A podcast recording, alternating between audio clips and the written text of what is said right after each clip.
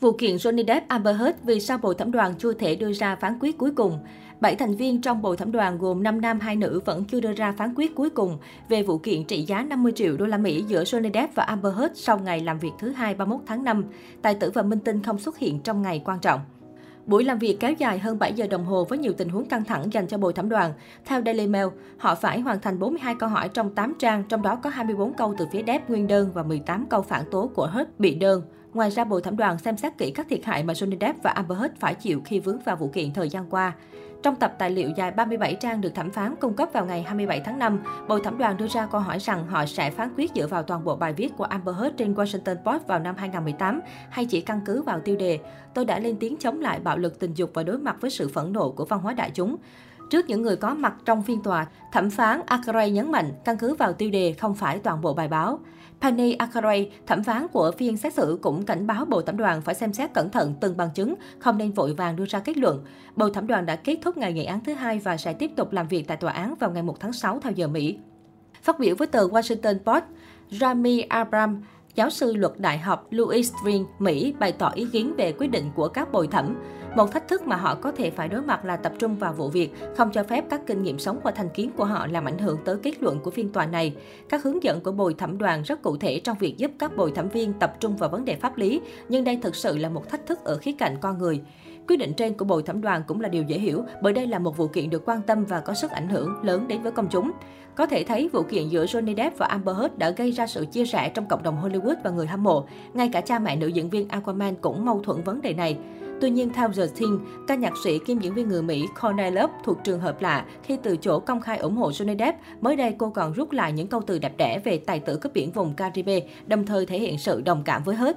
Cụ thể, trong video, Courtney Love kể câu chuyện từng được Johnny Depp cứu sống ngoài cửa hộp đêm The Viper Room, Tây Hollywood, California vào năm 1995. Khi đó, lớp dùng chất kích thích quá liều nên ngã quỵ xuống đất. Cô may mắn được Depp hô hấp nhân tạo vượt qua cơn sốc thuốc.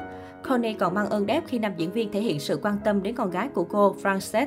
Nữ diễn viên kể tài tử Hollywood đã nhiều lần liên lạc với Frances trong lúc mẹ cô bé phải đấu tranh vượt qua nghiện ngập. Bằng sức ảnh hưởng của mình, đáp đã cho xe limousine riêng đến trường học rước Frances và bạn bè của cô bé đi xem cướp biển vùng Caribe. Việc này lặp đi lặp lại nhiều lần khiến Frances cảm kích. Connie kể, Depp chu đáo đến mức dành hẳn cho Frances ghế riêng có khắc tên cô bé. Depp được cho là tự nguyện làm điều này, anh tự lên kế hoạch và thu xếp mọi việc mà không bàn trước với Connie để gây bất ngờ cho con gái nữ diễn viên. Thông qua câu chuyện của mình, Connie Love cho biết cô muốn thể hiện sự cổ vũ dành cho tài tử Hollywood. Theo The Thiên, sau khi clip được chia sẻ rộng rãi trên mạng xã hội, Connie Love đã xóa video này. Cô đăng thêm dòng trạng thái khác với nội dung, gửi lời xin lỗi vì đã đặt câu hỏi về động cơ của Amber Heard. Cô chú thích trong video dẫn chó đi dạo. Các nền tảng mạng xã hội đã công khai đăng tải câu chuyện của tôi. Tôi thực sự không muốn chuyện đó xảy ra và chắc chắn không cố ý để nó xảy ra.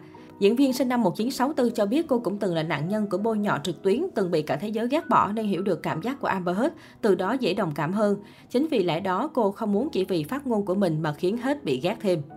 Bạn bè đã giúp tôi vượt qua những lời lẽ mang tính sỉ nhục này. Tôi may mắn có những chuyên gia cố vấn tâm lý, những giá trị đạo đức. Tôi học cách hồi phục từ đó, Connie nói, đồng thời thể hiện quan điểm trung lập trong vụ kiện giữa Depp và Heard.